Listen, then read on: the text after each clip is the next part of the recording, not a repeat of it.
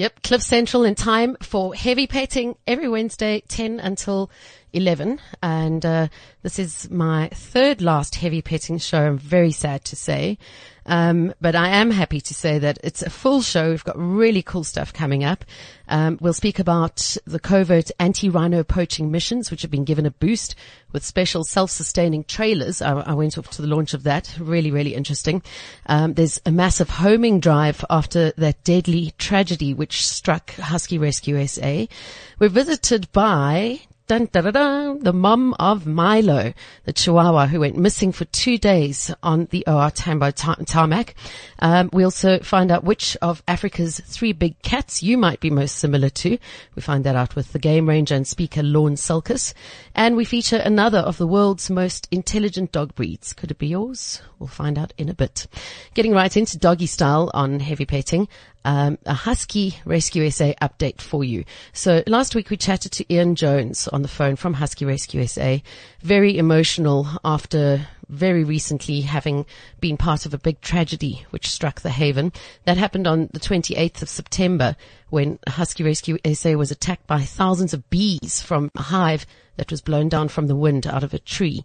Two very brave and beautiful dogs lost their lives in this attack and Every other dog in the haven was admitted to veterinary care for injuries um, varying in severity. Two of the dogs were critical. I'm very pleased to say that the two dogs who were critical, Spirit and Skylar, we lost, um, but there were Sonic and Jasmine who have now made a great recovery. Jasmine, I've heard just yesterday, was starting to eat soft food and move around a bit, which is really great. So in honor of Spirit and Skylar, who died, um, Husky Rescue SA is inviting everyone not only to celebrate their lives, but also to help them and help others forget the horrors of that day. So this Sunday from 9 a.m. until 2 p.m. at Husky Haven in Lanseria, um, you can get directions off huskyrescue.co.za. There's going to be a big adoption drive because um, the whole aim now is to find uh, the surviving 35 dogs homes. A lot of them are very traumatized. They are scared of even flies after the attack, um, and aeroplanes, anything that's in the sky. That would be Milo, who is, who's already singing a song. I can't wait to speak to him.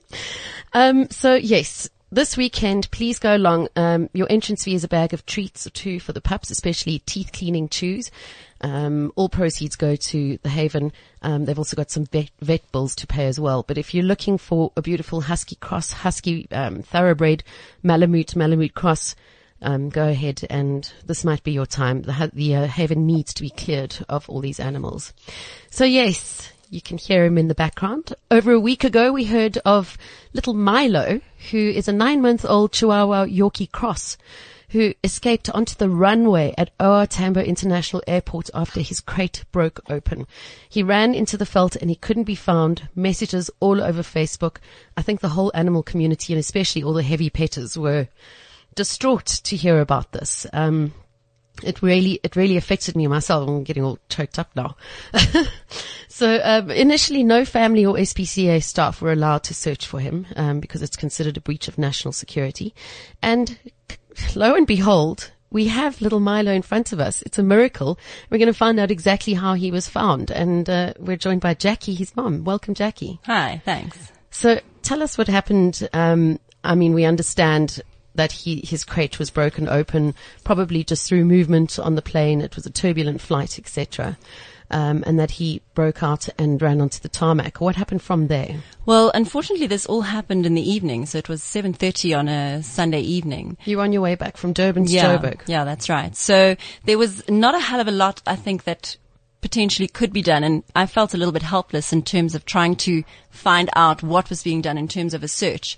Um, also with regards to the staff, you know, the baggage guys actually saw Milo run off, but then they're not allowed into the area where the airplanes cross. So they couldn't actually physically go and run after him or anything. So you're kind of in a situation where because of people being allowed in certain access to certain areas of the airport, they kind of knew he was there, but it was kind of he was left for a while. Yeah. So yeah, it was just a little bit, you know, it's a huge place and obviously we're only getting feedback by um, walkie talkie and that sort of thing. So I, you know, when they say the search is underway, I was a little bit skeptical as to how big that search was for this little chihuahua. I mean, we've all landed in uh, at the airport, or most of us, and I mean, it's huge expanses of grass and fenced off areas and tarmacs, and uh, I mean, he was gone for two nights. I can't believe that he is running around, howling, singing songs, um, and just wagging his tail and looking really happy. Yeah. So he wasn't. How was he found? Firstly, Well, the the uh, we found him eventually on the Tuesday. Um, I had kicked up quite a fuss to sure. ensure that we got. Um, for me, I had been there before on the Monday searching, and it was to me it, it almost looked hopeless because it is, as you say, such a huge place um, that I felt really quite despondent. And so on the Tuesday. I again kicked up a big fuss and when I got to the airport they were fairly organized. We had a team of four people. We had um, a sniffer dog and a handler and we went to the area where he thought he would be. Um, having rained the night before, I don't think the sniffer dog was actually that helpful. But with all the noise and me, I was obviously shouting for him Yeah. and perhaps the dog, the scent of the dog or something like that, it actually scared him from his hiding place. And so he started to run Yeah. um, from the back of the area where we were searching. And luckily, I mean, it's just crazy how it all Oh, you must- happened. I mean, your your heart must have dropped when you saw him. Well, I didn't see him. This is the thing. It was hilarious. So he was behind where we were searching. And then there were two guys randomly having a smoke break on a second story building who all of a sudden started shouting, there's the puppy, there's the puppy. So I, yeah, I ran like crazy around to where we could possibly see him. Yeah. Um, and then of course I had all the staff running behind me going, don't go there. You, you know, that's off limits. You're not allowed to go there. So I'm you're like, like, "Stuff you." Yeah. on the side of there, like really panicking. Um, and I mean, in between fire and rescue and wildlife control getting there, there must have been three or four planes landing and taking off. And he was like just in the middle of this veld. Oh my word. Um, on the runway. But look, once they got there, And when I say he's tiny, guys, I mean he's he's the size of a forearm. He's really little. Yeah, and then um, it literally took. Also, it's a little bit comical now than when you think about it, but it took the wildlife um, control guys and fire and rescue two bakkies full of grown men driving around like a wild chase, chasing after this little speck on the horizon. He was like running his legs off, obviously not knowing what was happening. Then they would get out of the car, chase him, get back in the car, chase him Oh man. over the runway. Um, I didn't think about it at the time, but I suppose there weren't any planes landing or taking off for at least 10 minutes. So they must have had to stop it all while they caught him. And then, yeah, eventually they probably tired him out and, uh, caught was him. it, yeah. So you you you picked him up and thought, what's wrong with him? Surely there has to be something wrong after he's been totally traumatized out here for two for two well, days. th- well, this is it. I mean, no injuries whatsoever. I had a bottle of water with me in the car. So on our way back to the airport, um, you know, he was drinking water out of my hand.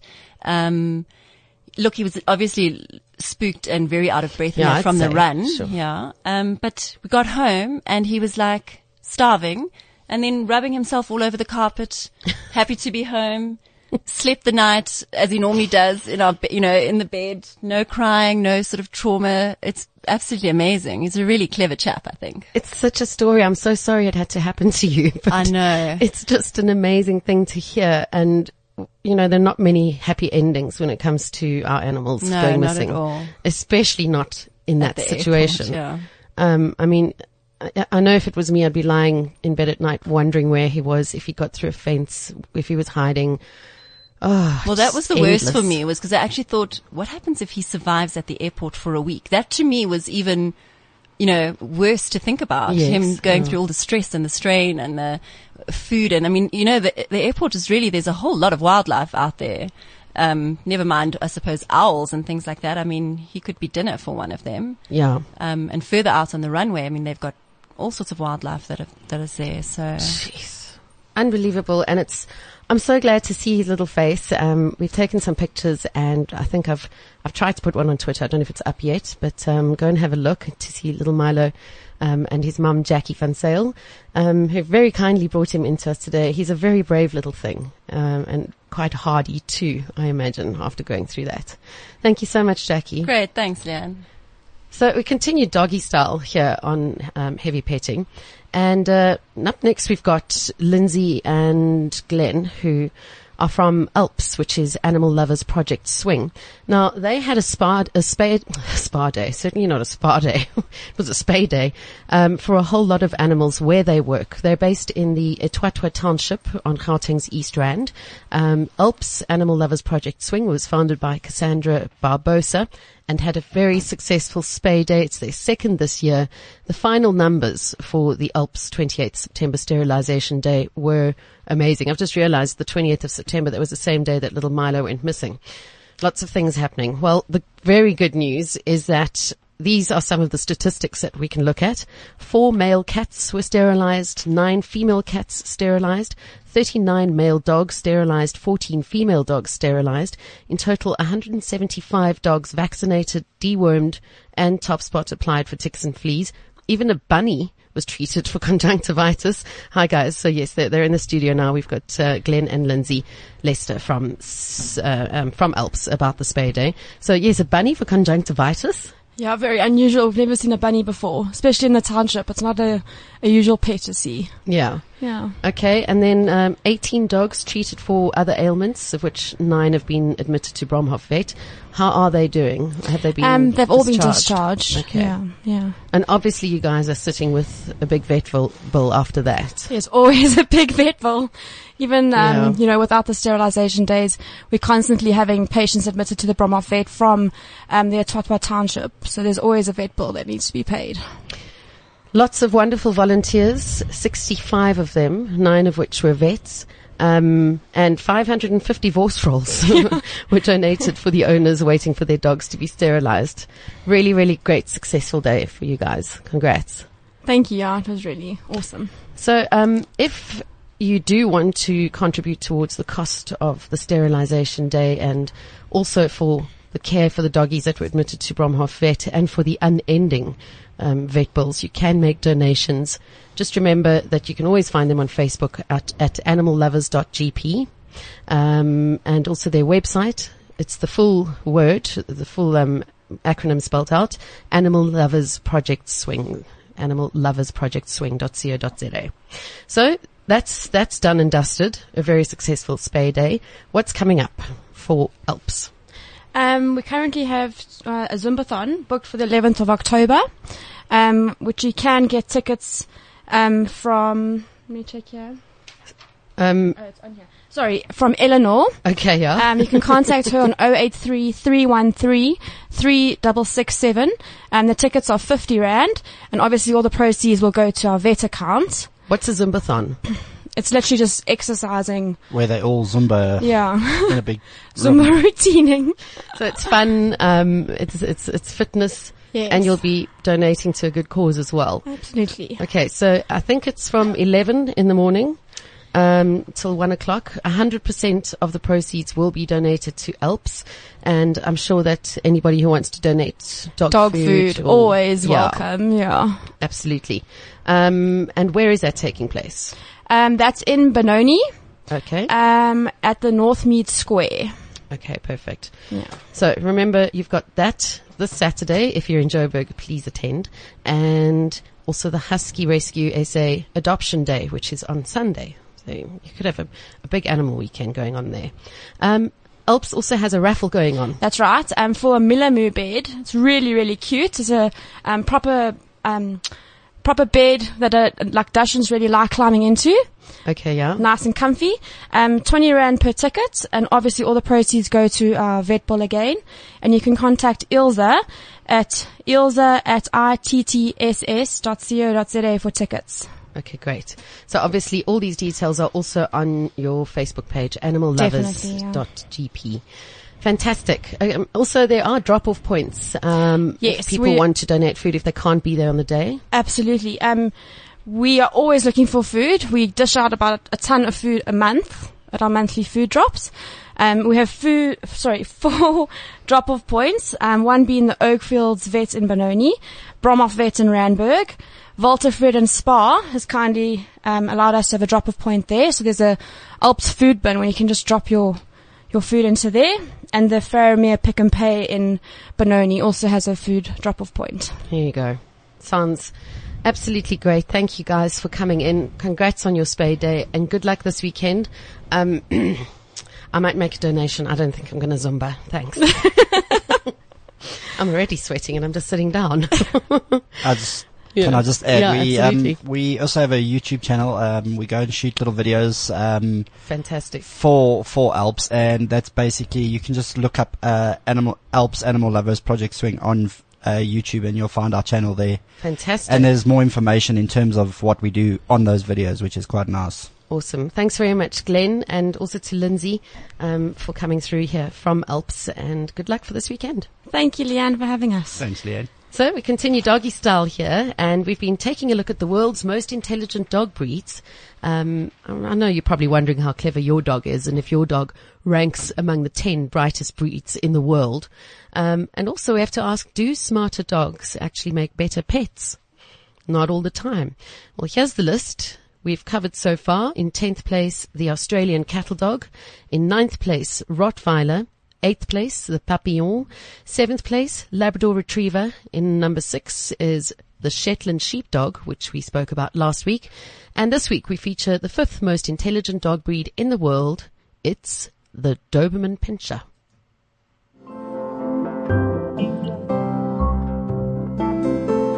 An old German saying offers, if you can touch my Doberman, you can take him home. Herr Karl Louis Doberman spent the last 15 years of his life mixing and blending breeds to create his prized Defender. 120 years later, the Doberman Pinscher remains a loyal companion. Gentler in spirit, but still capable of defending a public servant. Come on, buddy. Sergeant Ron Packard is a 28-year veteran of Northern California's Union City Police Department. He trained his own pet Doberman to be his partner.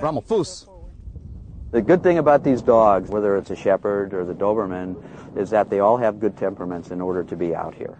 A Doberman is well suited for police work as he is highly intelligent, has amazing endurance, and is full of self-confidence, though not overly gregarious. Come. Obedience can be difficult for the Doberman to master because it restrains his natural impulse to roam and explore. Dobermans excel in police work because they're extremely loyal. They're aware of danger, but are willing to confront a threat without regard to their own safety. Come on out. I'll send the dog in. He'll bite when he finds you.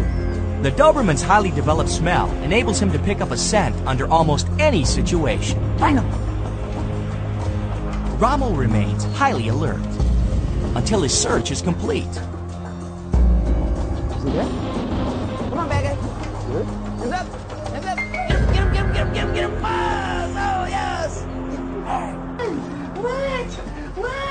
Sergeant Rommel lives with both standard shades of Doberman. Rommel is fawn colored. His buddy is the more traditional black and tan. What, what, what, what, what? Come on. Dobies like Rommel have a gentler personality off the clock. In fact, today's Dobie pet is more likely to be sweet-tempered and agreeable. I don't think that you can find uh, a more loving and affectionate dog. And don't forget loyal. They'll always be there for you. The perception of the Doberman isn't necessarily the reality. Before you adopt one of these valiant German thoroughbreds, chew on this. For protection, the Dobie gets four treats out of four, simply one of the best guard dogs around. Also four treats for intelligence. The Dobie is keen and sensitive to what's happening around him. The Dobie's health. Two treats. Wobblers and heart disease are possible. Personality awards the Doberman three treats. Males tend to be more assertive. Both are loyal and brave. And for trainability, four treats out of four. These dogs are anxious to learn. The Doberman Pinscher's perceptive skills and powerful form make it a breed apart from all others. That's it. The Doberman Pinscher, the fifth most intelligent dog in the world. So, more doggy style today. Lots of doggy style. I like that. Um, oh, that sounded horrible. Right. Uh, I've mentioned that I will be moving to Cape Town after living in Joburg all my life.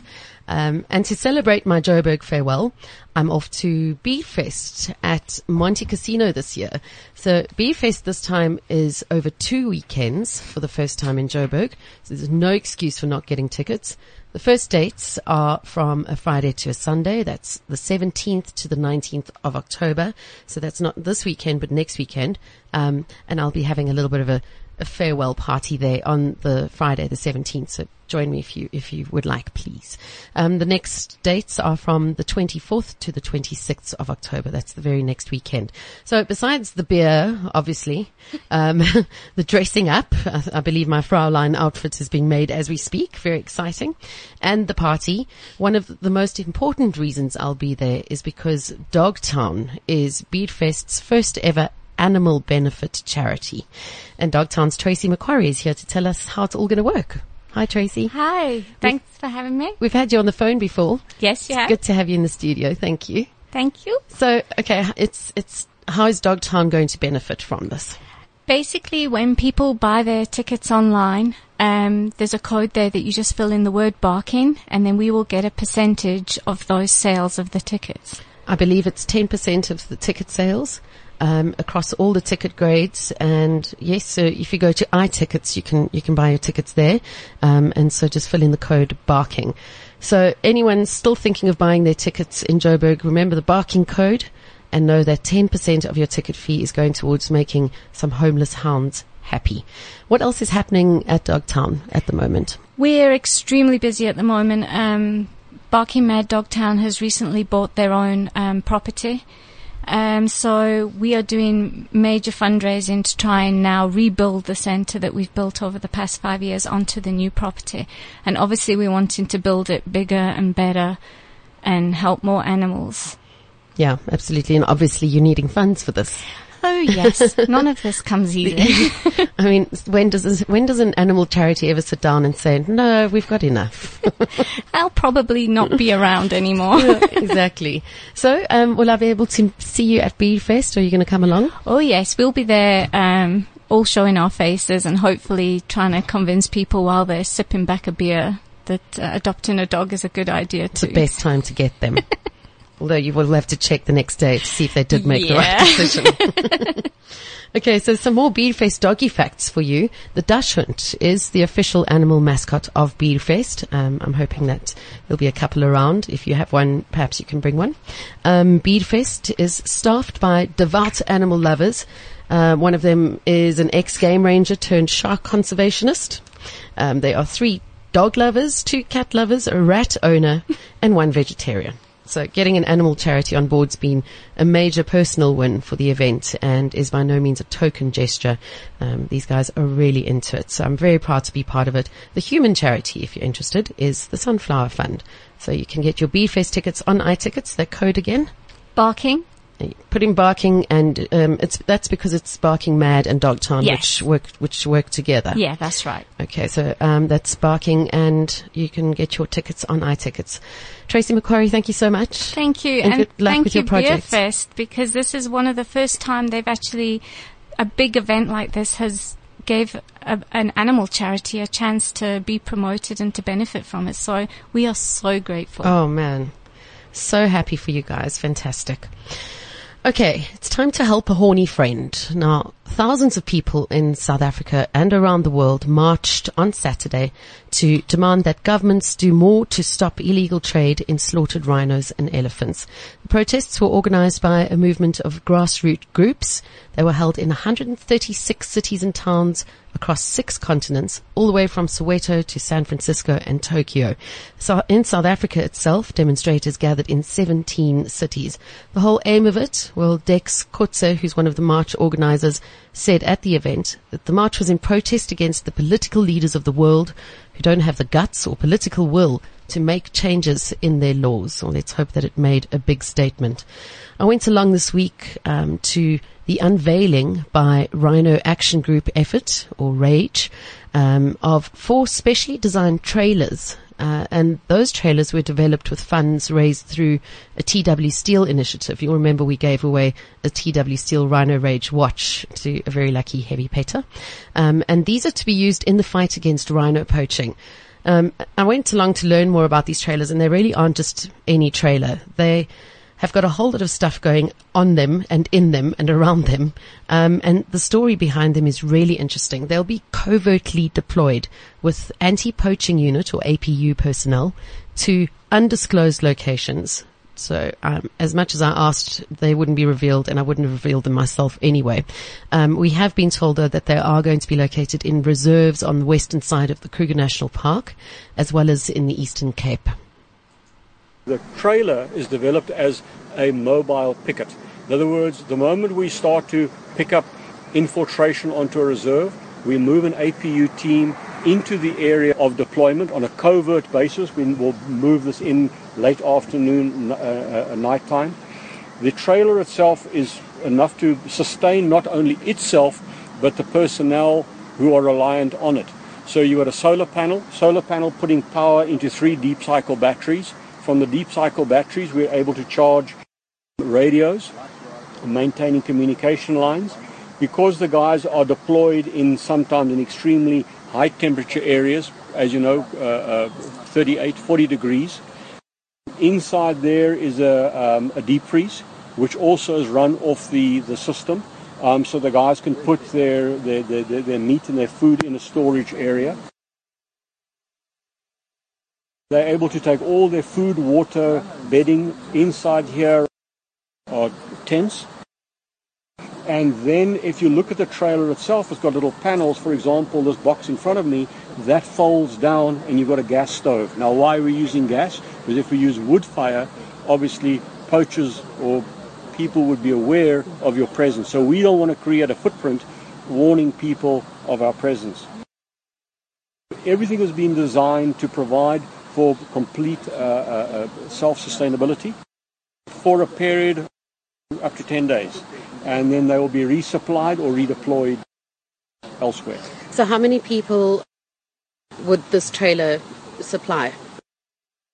Dependent on the duration that they'd, they'd be deployed um, in the bush, but typically you would have um, a stick of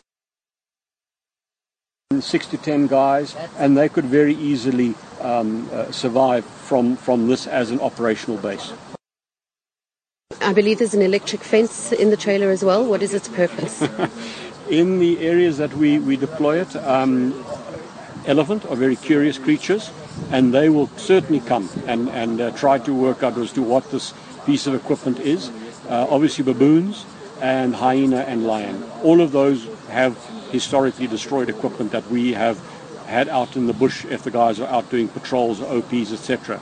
So, uh, connected to the electronic system, we put a small electric fence around the trailer, which then obviously uh, uh, gives the guys peace of mind that you know their equipment is being protected, and also at night time. You know they've been on, on, on patrols, they've been on OPs, they need to rest up well. Um, so they, they can rest up without fear of being, you know, irritated by a lion or having their gear carried away by a hyena. Have you got teams ready for these uh, to be deployed with these and to start work immediately? We already have in all the reserves operational teams. They're already out there. This was identified as a need insofar as historically you have a, what's known as a static picket point where the guys would go and, and say, and that would be uh, uh, an existing structure with toilets, showers, and so on. But obviously the poachers know where those places are and therefore would avoid them. So we are now taking the problem to the enemy, for want of a better word.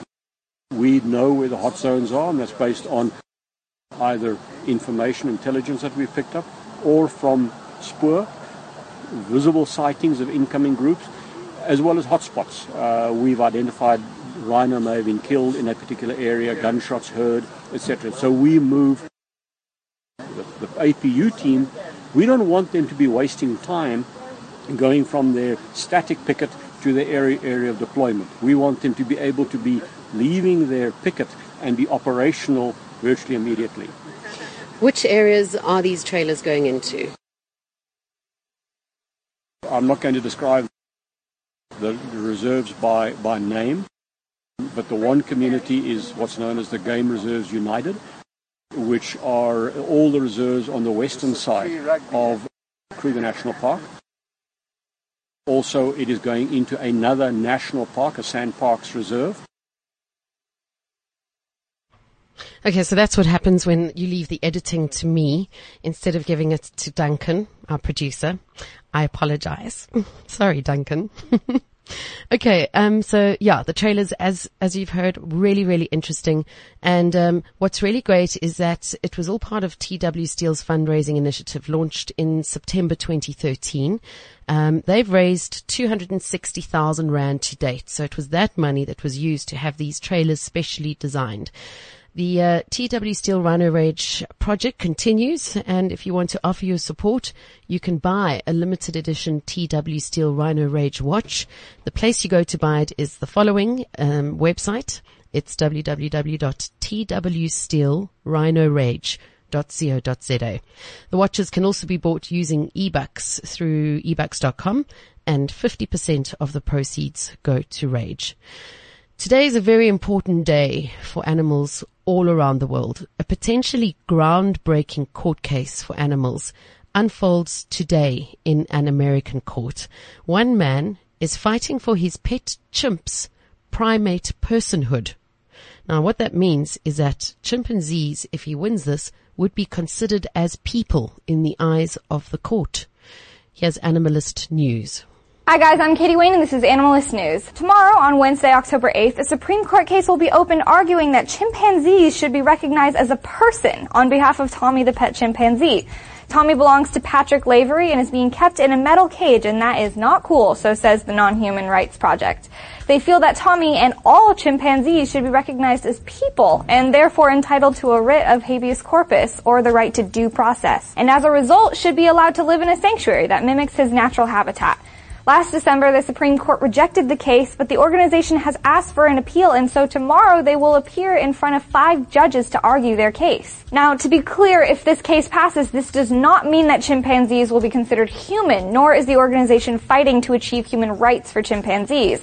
They are only arguing that chimps are highly intelligent, self-aware, autonomous beings that fit the profile of a person's in the eyes of the law. But what is really interesting about this case is the fact that if it passes, it could open the door to personhood for all all kinds of different animals, like dogs and cats. Veterinarians may be concerned about malpractice lawsuits, which would obviously become more complicated if dogs and cats are granted personhood. Similarly, farmers are concerned that if cats and dogs are granted personhood, cows and chickens could be next, and then the livestock industry could no longer be. Not to mention, scientists may no longer have the ability to use animals in research, which is used in basic science and clinical treatment. Other countries like Spain and Germany have faced similar debates and ended up awarding apes and other animals special rights into their constitutions. What do you guys think? Should animals be granted personhood? Why or why not? I'm pretty torn on this personally. Oh, let's know what you, I want to know what you think. So you can message us to um, on WeChat straight to the studio. So you go to the Cliff Central official account or OA, and you can message straight off of that page. Um, yes, we will keep you updated on that who knows what's going to happen? We'll find out later today. So now, which of Africa's three big cats are you most similar to? We find out with game ranger and speaker Lorne Sulkes. What drew you to the three big cats? I became fascinated by animal behavior, behavioral ecology. It just, it was like any, everything I could get my hands on, and I did a lot of reading while we were there. Because you know, as a ranger, you're guiding, but there's always the opportunity. You know, you're not guiding 24 hours a day. Mm. You're typically guiding for three to four hours in the morning and three to four hours in the evening. And at the private reserves, the hospitality side of things is pretty intense. Mm. So, you know, and it, it's tiring. But a smile and be nice to people the whole time. Mm-hmm. So that's a big part of the job. But there's always opportunity to improve yourself.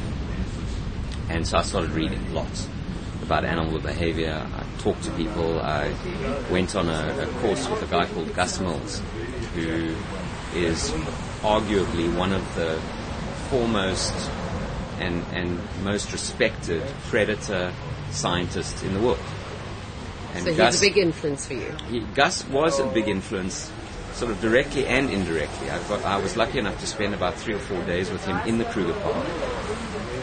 But I, I'd read a lot of his papers and a lot of his material, and after the three or four days that I spent with him on this course,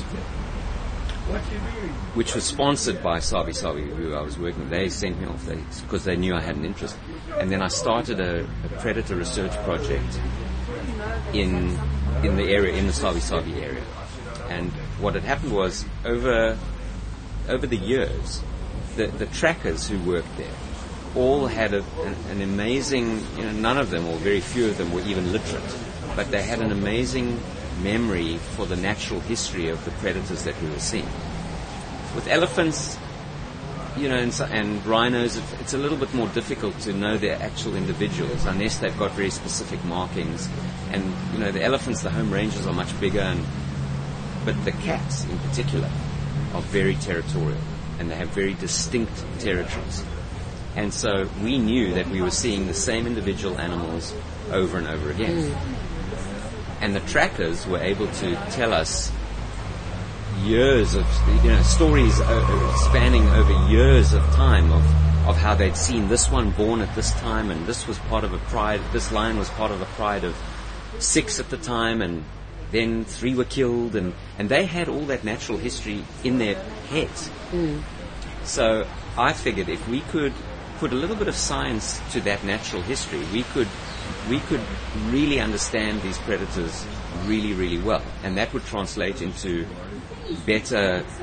Uh, it would make ecological sense because, from a conservation standpoint, understanding the history of the, these individual animals allowed us to protect them, and also made for what we hoped would be a much better experience for the guests who are coming there because we had more knowledge.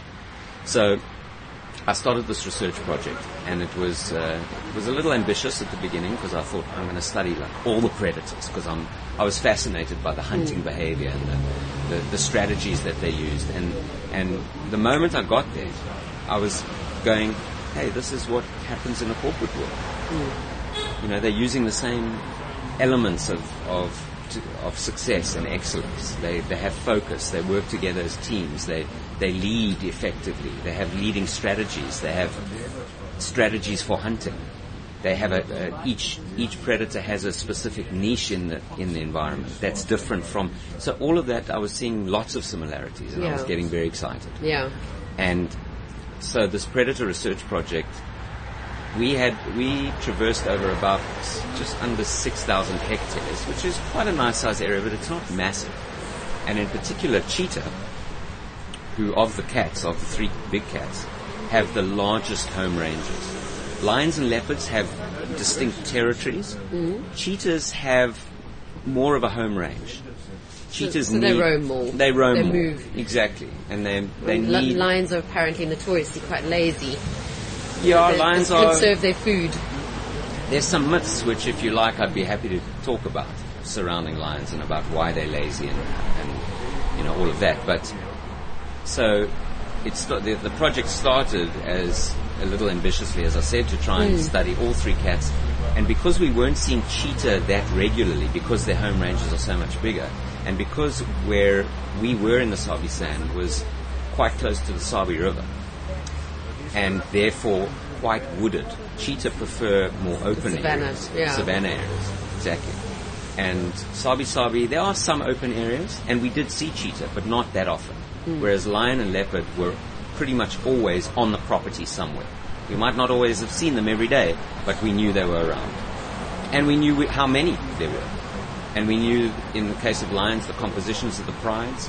And in the case of leopards, we knew, you know, there, there were three females that we used to see on this particular area quite regularly. There were two that we saw much less regularly, and there were two males that we saw. And so, you know, that the combination of all of that made the study of the leopard and the lion populations much, much easier than Yeah. the cheetah. So then, in that case, can you give me an example of how humans interact in a corporate environment um, that's related to the way leopards act? Okay.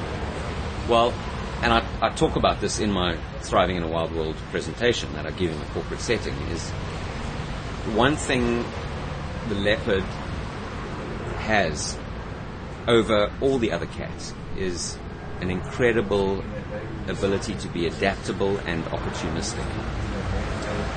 There are some good reasons for it. The way leopards hunt is their hunt is characterized by a, a stalk to within meters of its prey, really, really close. And are they doing this alone, or do they, They have are a friend? totally solitary. Leopards Okay. are absolutely solitary. you, you occasionally will see a, a male with a female. Either they're courting, or he's uh, stealing his her kill, which does happen sometimes. Uh, or you'll see a female with cubs if you're really extremely lucky. But other than that, if you see more than one leopard at a time, you can count yourself really lucky Yeah. because leopards are solitary. So he's on his own and he's he's closing in. So on his own, he's closing in patiently. I've seen leopards stalk for an hour and move one meter. They wait. They they they they're very careful about when they make that final charge. So you, if you're be- thinking along humans in, in the working world, um, one hour we could translate to two months or three months of someone waiting for this position that they've been looking for or something like that. Yeah, or being or being be dedicated. patient. Yeah, being dedicated to a task. Mm. You know, and one of the things I talk about in my talk is how leopards are able to maintain a focus regardless of any distractions. When they hone in on a goal, they stick with it. Doesn't matter what happens. And because their hunt is, or their charge is typically over a very short distance, the energy expenditure in that hunt is actually relatively low. Oh. So they can afford to be hunting often. Mm. And they can afford to be very opportunistic, and that gives them the ability to adapt very easily to different conditions. And of all the predators, the leopard is by far the most adaptable and the most opportunistic of all of them. And and leopards, despite the fact that they're very elusive and very secretive, they are found all over southern Africa. They are very, very widespread because of their ability to adapt. They can hunt different prey, they can hunt in different conditions, they can hunt in different terrain, and they can be comfortable in those different conditions. It gives them the ability to adapt. And what I sometimes find, especially in, in some of the corporates, there's a rigidity and um, a, a- lack of ability to to adapt or see other opportunities. And that's one thing that we can really learn from the leopard. That's Lorne Sulkes, who I spoke to in Cape Town. He did a big talk on a series of talks on the three big cats, um, specifically in the corporate world and uh, which cat you're most similar to. I mentioned it to Gareth Cliff this morning on the show and he said he's a leopard. Well, listening to that, he definitely is a leopard. Um, we'll, we'll be sure to let him know. Um, okay, so let's take a quick break here on Heavy Petting on Cliff Central and uh, we'll be back with a little bit more about big cats, in this case, the cheetah. Oh, this wild, wild love of ours, it can't be tamed. No, this wild, wild love of ours, it can't be tamed. No, for better or worse, a blessing or a curse. Long live this wild, wild love of ours.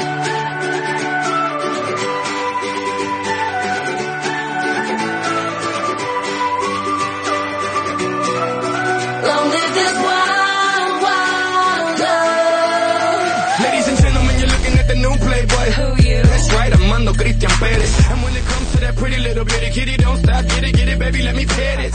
I got that wild love, love to get wild, dirty, freaking nasty, yeah, I said it. I'll make you lose your heart and your mind at the same time. Don't believe me? Bet it. I'm obsessed with that wild love for sure, even though it's a catch-22. It's the gift and the curse for sure, but baby, you know that you love it too, that's why. You need it, you want it. All over your body, this loving I'm giving. It's worth more than money. You need it, you want it. All over your body. I know that you want this wild, wild love.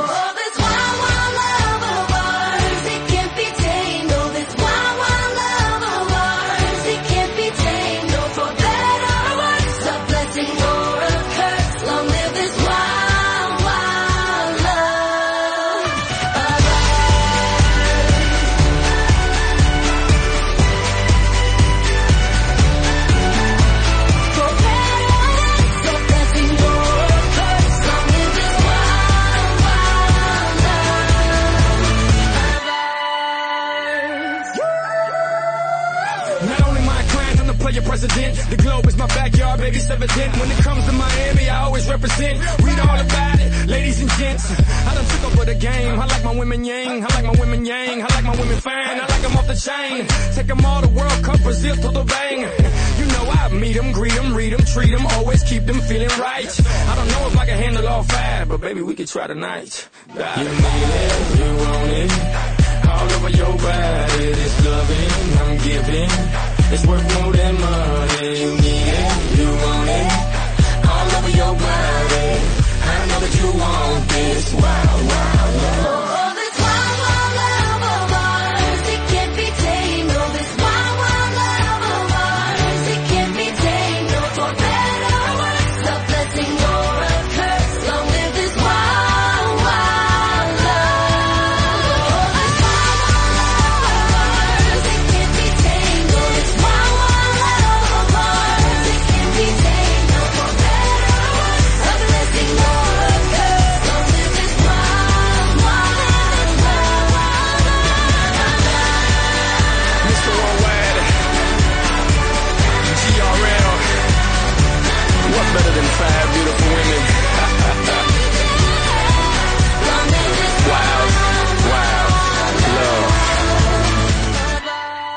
Heavy petting on Cliff Central, and uh, if you would like to message us on WeChat to the studio, please do.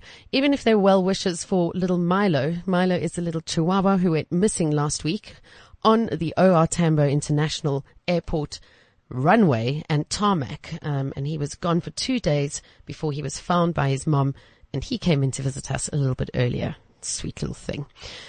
Um, so yes, uh, we we were listening to Lorne Sulkin, who was telling us about um, the three big cats and how similar we are in the business world to either the leopard, cheetah, or lion. Um, something about the cheetah to keep in mind is that the wild cheetah population is drastically declining. Um, now, there's a bit of debate about what's causing this. Um, Trace from D News um, will spe- will be on on the clip in a little bit, talking about the way that cheetahs never prosper, and in fact how they might be responsible for their own demise. Let's hear what they have to say. Hey everybody, it's Trace. Thanks for watching D News. Ever since I was a kid, I loved the cheetah. It's definitely one of my favorite animals on our planet. Cheetahs are speedy, as you probably know. They can hit top speeds of 70 to 75 miles an hour. They live mainly in Africa, though they can also be found in the Middle East. I didn't know that. Cheetahs are notoriously difficult to breed in captivity and don't rebound from population destruction particularly easily. In 1900, the cheetah population was around 100,000. Today it's more like 10,000. And yes, we are to blame. Climate changes, habitat destruction, the whole nine yards. We are seriously screwing up the planet, but that's not the important thing here, is it? By some measures, cheetahs are doing this to themselves. Researchers from three continents work together to learn more about how the cheetah is contributing to its own demise. Their paper in the journal Science is titled Cheetahs Never Prosper.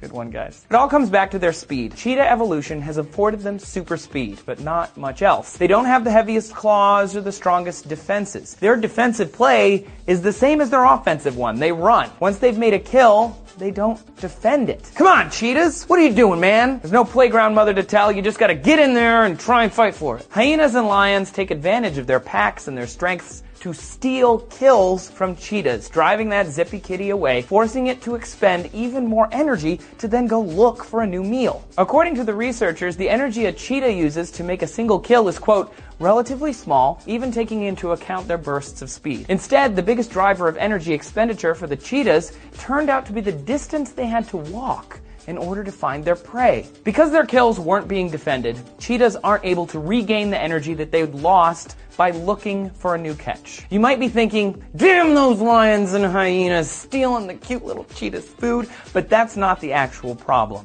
The problem is these cats have to trek across farmland and around fences or walls. Yeah, it's us again. Cheetahs are walking themselves to death in order to find safe hunting grounds to make another kill. Remember how I said it wasn't about us? Yeah, I, I, lied. Added to that, the cheetah is pretty easy to tame and has now become a luxury pet in the Middle East. It's possible to tame cheetahs and have them walk on a leash and play safely with humans. And ancient African royalty would take them and use them as hunting pets. Because of this, the poachers steal cheetah cubs, further increasing their level of population decline, and then sell them to people who are really rich and want cheetah pets.